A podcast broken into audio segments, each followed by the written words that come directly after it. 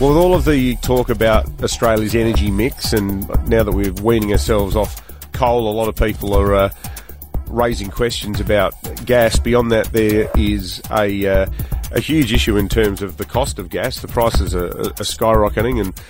some of it is so Byzantine and complicated. It's hard to work out the economics of all of it with, with so so much of the gas that we could normally use ourselves being sent offshore in long-standing contracts where it's all stitched up. But the supply side of the argument has taken on a really interesting political phase overnight.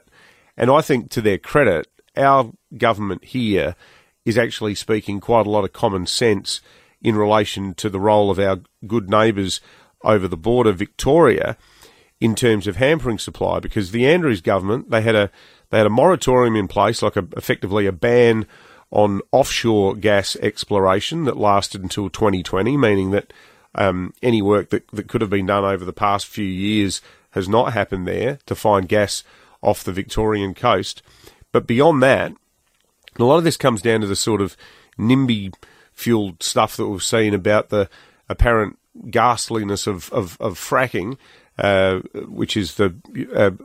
land based um, uh, method of, of finding of finding gas um, that's that's on the uh, that's on the mainland. Tom Koutsantonis has made some really extraordinary comments, and I think commendable comments to the Australian newspaper overnight, because what's what's being discussed by the Victorian government and and also by the New South Wales government at the moment is uh, firstly governments, and this means it's taxpayers will ultimately foot the bill, uh, stepping in to subsidise gas prices, but beyond that, also trying to um, create gas reserves. Um, now, Coots has come out and had a real crack at Victoria. The quote is he said, It's interesting to see reservation policies being advocated by governments that don't allow gas developments to proceed.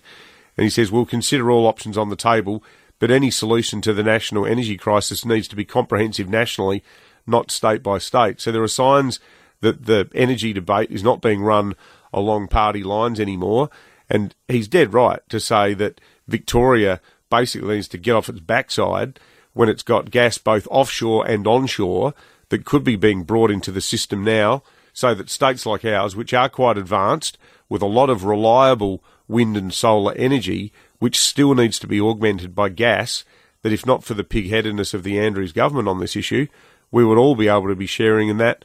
on a uh, on a national level.